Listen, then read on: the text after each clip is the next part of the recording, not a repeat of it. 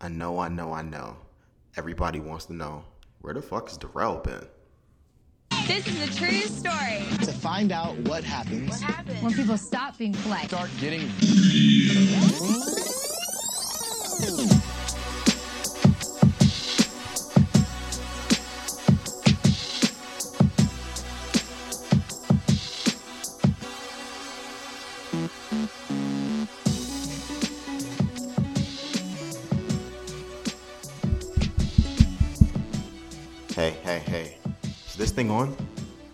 Welcome to another episode of the Real World. Um, I guess I should start by apologizing for my absence for a while. I know my releases, uh, my releases have been a little sporadic lately. One of the reasons for that, and I'll just keep it the honest, I had podcast block. I guess that's gonna be me and my modified version of um, writer's block. But a lot of the stuff that I was listening to when I was reading started to sound the same. I wasn't really inspired by none of the events that were kind of going on live. My life was kind of humming along, but I didn't think it was anything that I could really share to kind of, you know, build off of or make content. And so because of that, I probably lacked the motivation needed to have a successful podcast. Um, I recorded a few times, and honestly, when I listened to it, it wasn't something that I was proud of. And I think that I've gotten to a point where there's a certain kind of content that I want to provide to everybody to keep you tuned in. So if I can't give you what I at least assume to be my best effort and something worthy of you to spend 20 to 30 minutes with me, what's the point of me even doing it? Like I could release something just for the sake of it, but again, I want to have you engaged with me and to build something that's real and not just something just for the sake of saying, hey, I got, you know, however many listeners this week. So, uh, again, apologies to everybody for that. Um, I'm back on my regular schedule program. Uh, I promise to do a little bit better going forward. But um, dog days of summer, I guess, kind of get to everybody. So I'll start by giving kind of like an update on my life and some of the crazy shit that I've been through, or at least things that people have reached out to me and over the last few weeks I've not addressed. So there was a period where there was a, uh, I guess, a particular topic that I touched on in my pod where I had mentioned that at work I was having a rough time with a new job. Um, boss didn't like my style of dress. Uh, and at the time, I thought I was dressed appropriate for business casual. Funny enough, me and said boss had a come to Jesus moment. I don't use that term loosely, um, but I think that it's kind of crazy when you see the way that people perceive you, right? A lot of things, perception trumps reality with. And my boss, or the person that hired me, um, is a southern kind of older gentleman, black guy, really smart, but he has high expectations. He's not the kind of person that heaps praise upon people when they do things. What drew me to the job, and not necessarily, it wasn't about the money, it was one, the challenge. B, it was the growth that I thought I'd get from said challenge and if I keep it all the way real, it's probably C being him. I thought that I could specifically learn a lot from this individual. And while I don't know if he'll ever listen to my podcast or I even want him to, um, he thought that I was distracted at work. I told a few people I podcast, you know, something as a hobby, and he mentioned like I don't know if you're staying up late podcasting, but I feel like when you're here, you're not engaged. I expect more of you. I expect you to be one of my pillars when I met you, there was something special about you. I knew you were brilliant, but I need to see that. And right now, I feel like I'm not getting that from you. Now, to be fair to me, I'm currently working on a project that's been struggling along. It's not, it's hard to say that it's not my fault because by saying that, it absolves me of blame. And not that I should have blame, but when you join a team and things aren't going well, it's everybody's fault. So a lot of that energy that got directed towards me was based upon that. We had our moment where we were able to speak, and kind of talk about things, clear the air. And literally, ever since that day, um, there's been a whole new energy. I guess why bringing this person up is super, I'll even say uh, it's not necessarily important, but why it's something that I think is ironic. Um, he used to give me the, the Kanye versus everybody versus the media kind of look. He's smiling, laughing when he's talking to people that he knows. The minute that he, the minute that he noticed that you're the person looking at him, smile went away, scowl came on his face. You could just tell my man was disgusted by the sight of me. But he would see glimpses of why he thought I was great. So we had this moment. We were able to clear the air for some things. And honestly, because of that, I think that I'm in the position that I'm in now where I feel really good about work. I say that story to just say perception really does trump reality a lot of times. It's not that I'm giving any more effort because I gave really good effort previously.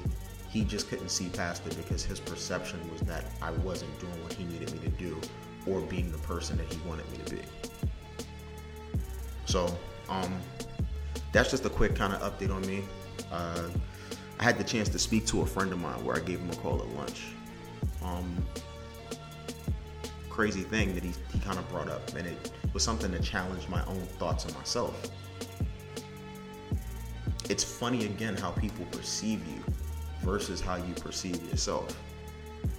This happens to be a theme of this podcast for a reason, and I'm going to kind of try to tie all of this together as we get through it. His perception of me was that I was really secretive and I didn't share much of myself. And that kind of took me aback for a second because when I think about it, well, hell, I have a podcast. I speak on stuff all of the time. I share parts of my life that I'm not necessarily comfortable with, but because I feel like it's good for me and it's good for my platform, I'm okay with it. That got me to thinking about my own story and why I'm probably at least perceived to be secretive. I was talking to another friend of mine, and the conversation kind of revolved around Father's Day. Those who may not know, or those who do know, I'm not particularly close with my dad. I'm my dad's only child. Um, I know my dad loves me in his own way, we don't really rock or see eye to eye. As a kid, it was really hard for me to go through this and experience it. Not that my dad wasn't there, but to be honest, that my dad has pretty much been in and out of prison uh, for most of my lifetime. And as a kid, uh, if I'm honest, that was something that I was really ashamed of. I never wanted to discuss it, I didn't want to share with anybody, didn't want to talk about it. I felt that people would look at me and judge me differently or think less of me based on the sins of my father. And if I'm real, it took me a long time to get over that. I don't think I became comfortable with being okay with being me and what he's done until I was, you know, well within my 30s. Now you got to think about that for a second. I'm a grown ass man and I'm scared to talk about my father because I don't want people to look at me and be like, oh, what a poor situation. Look at this guy. The perception again is that people who typically have single parent households who maybe, you know, one parent's been in and out of jail, they're perceived to have certain social issues or be less than. I always grew up thinking that I was the hot shit. I know that sounds crazy, but there was a borderline arrogance. And nah, let me keep it all the way real. I was arrogant as hell because I knew what I could do. I knew what I was capable of. And because I felt strongly about my own abilities, that's why I felt that I could overcome anything. I never looked at my dad not being around as, a, as an obstacle or as a challenge. For me, it was the thought of what my dad did and how people would look at me, which was the obstacle. And because of that, I chose not to share certain parts of my life with people, no matter how close or cool we are. This is probably what my boy was talking about. This is probably why Dio wanted to tell me. Yeah, shout out. I'm gonna give him a shout. Look him up at the the uh, the art hype on Instagram. But this is what he's talking about when he's like, "Yo, I feel like you're secretive." My perception has never been that I was secretive. It was that I didn't want to talk about things that painted me in a negative way. I am okay with any of my friends calling me on my bullshit when I do something, but there were certain parts of my life that I didn't necessarily want to touch because it was sensitive to me. That just shows you that there are a lot of times that perception again trumps reality. I don't know which is true when I say reality, but I certainly would never want any of my friends to feel that I wasn't able to share things with them or to be open with them or to be just different in myself. Now, you want to know where all of this talk about me kind of relates to some of the things that have gone on in pop culture. I could talk about Donald Trump, um, but I think my podcast has been way doper since I decided not to. I don't get political anymore. I could talk about who I thought won the Pusha T, Drake slash Kanye beef. And while that probably would be a little cooler to do, I wanted to talk about it from the respect of how Drake having a photo in blackface caused him to not only not have to respond via rap, but how he had to write a press release and get, you know, real outside help to help him explain kind of what happened. The perception again was that wow, why would somebody who, you know, for all intents and purposes, he probably took this photo while he was Jimmy from Degrassi do something like that. Now, it's a crazy backstory about these kids that had a brand in Canada that was very satirical. Blackface was one of the things, and it had something to do with that. But because of the seriousness of the image that we associate with people in blackface and the history and the racism behind it, it's very hard to explain that to a black man who's not Damon Wayans playing Mantan in uh, Bamboozled. I haven't seen Bamboozled since 1999, 2000 when I bought the DVD. Used to play it through, you know, my PS2. Uh, had the Sony Aiwa um, surround sound system, not Sony Aiwa, but had the Aiwa surround sound system in my dorm room, and that's how we watched it. But I say all of that to say there was an artistic value that we could kind of associate with that, so we never judge him of that. Drake's always been looked at as somebody that was different, you know. He's Jewish. He's Canadian. He's half black, but that also means that he's half white. So because the perception is he can't he may not be one of us, I think he was forced to answer stuff and to specifically address his blackness in ways that he may not have ever thought he had to do. There's a certain duality that people who are biracial have to deal with. I don't know shit about that because I'm somebody who, when I ran the uh, 23andMe test, I came back, I believe it was something like 83% African.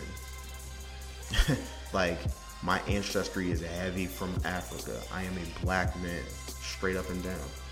Um, I hate that they didn't really break it down other than I'm, you know, uh, West African. I don't really know from where. I have some Indian in my family. I have some Asian in my family. And then whatever the master mixed me with, because apparently my my father's people came through the Bahamas. That's the way 23andMe explains it. But I say all of that to say, Drake clearly struggles with identity issues, especially when it comes to just black people. Like, sure, we look at him as like an Albie. Sure type of dude, but on the real, when you look like him, you're different like him, and I'm not saying that it's anything wrong with him being him. These cause you to answer questions that you may not be comfortable or, frankly, you're equipped to do. Look at Drake's inner circle. They're all Jewish kids. They're all Canadian. Outside of Wayne, like he's not running around with a lot of people that look like you and I. Again, that's not causing an identity issue, but dealing with race in America is a completely separate thing from dealing with race in other countries. Not saying that there's not racism in Canada. I've never really been to Toronto. I don't know how they get down. I also don't really understand being Jewish and being black. But I say all of that to say there's some real questions that needed to be answered by most people in the public after they saw these photos, where he couldn't even respond on wax because he was so afraid of saying the wrong thing and potentially alienating his fan base. It's a crazy thing when you think of the perception of that. The fact that Pusha T was able to capitalize on it and find it, that was the ether. Who the fuck saw that coming? I thought he'd give him some bars. I didn't think he'd actually be able to beat Drake in the imagery and why, you know, um, where Drake would have the advantage being a millennial. So it's a little, it ties, I tie all of this in together with just how the perception of these things completely changes the dynamic and the way that we're addressing it. Think that when it comes to perception, and let me drum roll. I'm gonna keep it all the way real again, and I probably should coin the phrase "I'm gonna keep it all the way real," but a lot of my friends have wanted to give me shit about not necessarily wanting to listen to Ye, and I'll be honest. I listen. I have Apple Music. I listened to it once. I didn't listen to Kids See Ghosts yet. But a lot of people question why I have a, such a hardline stance on Kanye's rhetoric and the things that he says versus the music that he's releasing. The truth of the matter is, we know Ye can make some beats. I'm not going to say he's the most talented lyricist because he has writers in the room, but he knows how to make that sound knock. And while I listen to Pusha T, and again, by extension, I'm supporting Kanye West because honestly, I think that that part of his craft is strong. It might sound contradictory, or it may even take a, away some of why I feel the way that I feel. But if I felt that the rest of Ye's craft was as strong as his beats, I probably would overlook a lot of shit. I know that that sounds crazy, but that's the honesty in it. If I thought that he could honestly make another Diamonds from Sierra Leone, I might be able to put up with him saying, let me put my MAGA hat on. I know for a fact that I still listen to Summertime by Miles Davis, even though he used to beat on, you know, the African American treasure that is Cicely Tyson. That lady has lived through everything. I first remember her playing Miss Jane Pittman in some old, you know, movie that was shown to me in elementary school, where I want to say it was one of the first color movies that black people were in. But as somebody who's been around and looks as good as she does at the age that she is and all of the things that she's gone through, and I'm not even talking from her personal relationships, but just living through the civil rights era, living through Jim Crow, she was around through all of these things. And because of that, I never stopped listening to Miles. I can put on Kinda Blue right now and zone out and not think anything of it. So why do I hold Ye to a different standard than I do somebody who, you know, they're on record for doing heinous things? If I keep it real, I still think the Candy, uh, is it Candy Factory? Knox from R. Kelly. I haven't listened to 12 Play in years, but I'm pretty sure I listened to TP2.com maybe a few years ago. Say there's all of these things that we could use as contradictions. And again, I know I'm gonna get killed by this because there are people in my group chat that like to be trolls. But I gotta be honest about at least my own intentions of why I'm doing some of the things that I'm doing. I can't tell other people why they should or they shouldn't kind of represent for something, why they shouldn't say that, hey, this is something I want to check out or listen to. I can't be your moral compass. I can give you information to the best of my ability and to try to be honest with my own feelings, but at the end of the day, you got to make your own decisions. This goes for people who want to still boycott the NFL. Like, it's real hard for me to see in a real world that if we look at it, there are plenty of things that happen morally from a, a world perspective that we ignore because it's convenient capitalism at its most heinous is probably something that's super cruel. We allow corporations like Walmart to exist specifically to exploit people and ma- kind of extract maximum profits over things instead of putting that over people. But plenty of people still go to Walmart. We're all okay with stepping in Jordans and Nike shoes, even though these are made in these sweat factories in China and smaller countries. Like it's so much stuff that we decide that we don't necessarily want to talk about or touch because we like the brand or we like the item. I'm not immune to that because you literally just heard me say if Ye probably was spitting the way that I wanted him to, I would probably still want to listen to. So because I don't have all of the answers, the only thing that I could offer is that people have to figure out what works for them. I recently started listening to Fabolous again because I heard a few tracks from the Soul Tape play randomly through my Apple Music favorites that are just for me. I didn't make the playlist, I didn't set the playlist, but Apple knew to play exactly which songs I really liked from that album. Slow Down probably was my favorite song of what is that 2011? Used to listen to it every day. So when you go through these things, you have these experiences, or you see these things, we instantly have to describe, or at least discern for ourselves, is the perception worth the reality? Or does the perception match the reality? Excuse me. Perception is Kanye is a horrible person because he wore a MAGA hat. Truth is, he's not moving the needle for anybody but himself. It's probably a point for him because he now has a bunch of publicity.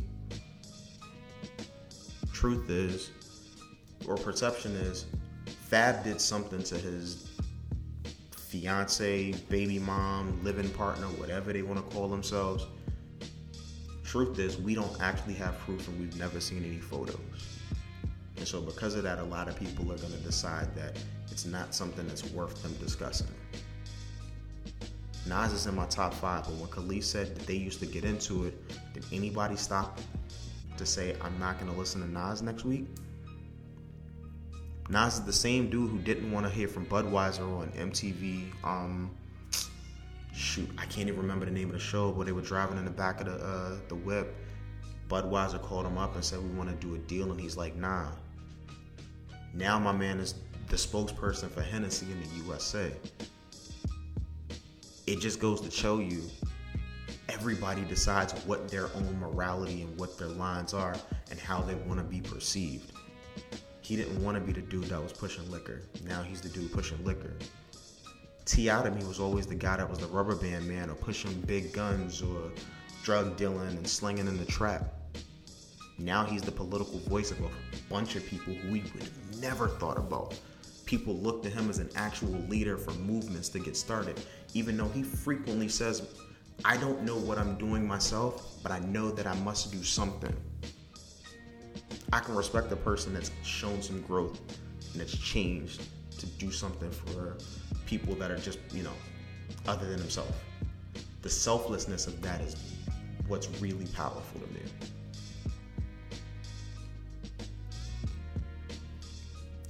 So while we listen to all of this and you listen to me, if we haven't gotten anything else from this episode, I wanted everybody to take perception being a thing. Figure out how you want people to perceive you. Figure out what perception you give off by your actions. Do your actions match the perception of how people see you? If they don't, you probably should take inventory on some of the things that you're doing to give people the reactions that they're getting. Ultimately, we can only be responsible for ourselves. People don't look at me and say, oh, well, you know, I thought you would be worse because you're black. You might, that could be the perception, but the reality is if you get the chance to know me, you'll know me as me being me. I think that I'm cool. Some people might say I'm corny, whatever. Think that I'm a pretty smart guy. Like I can start checking off a bunch of boxes, but then you're gonna listen to me talk for mad long about nothing. and I'm not really trying to make it about myself. Um, I don't know what episode this is that I'm releasing, and I know that that's a crazy thing, but I played around with this number so much. So when I finally get the chance to release this, I hope you guys enjoy. Um, this episode is going to be a little longer because I got a, a a really cool set from a dope DJ that I met on Instagram. I want to give a shout out to my homegirl, um, DJ Chandon. I thought that what made her mix interesting was because it was feminine, but it was real cool. So uh, I guess this is my version of Women Crush Wednesdays. Listen to this, enjoy it. Um, feel free to hit her up online. Uh, you can find her on IG at DJ Chandon. There might be a I, you know, an underscore or something in it, but all of her information will be in my bio. Um, I check for her when she's in town. Uh, she travels around to do this for real. So let me know what you think. Um, this episode will be dropping on Wednesday, January. Ooh, I said January. Wednesday, June 13th. Thanks again for having me, for letting me come into your homes, through your earwaves, and we out. This is the real world.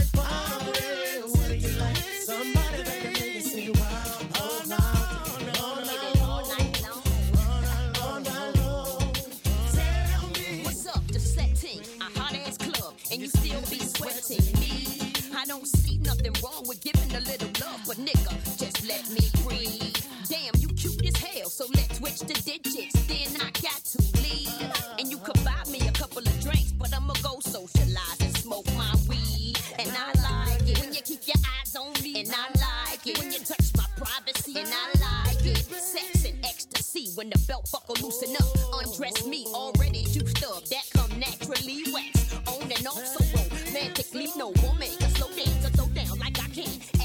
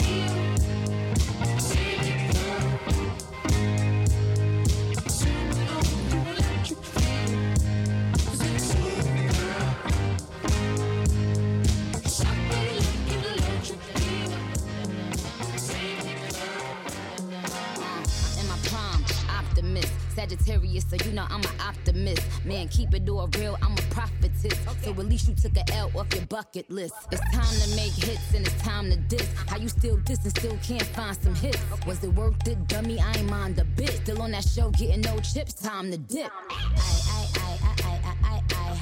still fly, just bagged a white guy. Bitchy like guy, and I still eat Thai. Want the Nicki cheat code? Come on, bitch, nice try. Let's be real, well, you bitches wanna look like me. Wanna be in demand, get booked like me. Wanna run up in the lab and cook like me. But ain't near you hoes pussy good like me. Pussy so good his ex wanna still fight me. They so pretty, bitches wish they could slice me. She just mad cause he never bought a ice like me. I cut all my niggas off, but they would still wife me. Rap bitches tell a team make them like Barbie. Had to come off IG so they can't stalk me. All they do is copy, look, still music too. Want to see what bitches do when they lose the blueprint. I mean a Pinkprint, oh let it sink in. I spoke to Jay the other day, still a kingpin. He's still the only nigga that I would've signed to. If I ain't signed a Wayne perfectly designed crew. Cause we the big three, don't need a big speech. We made the biggest impact, check the spreadsheet. That's Lil Weezy, the Barbie, and Drizzy Drake. Niggas getting more cheese.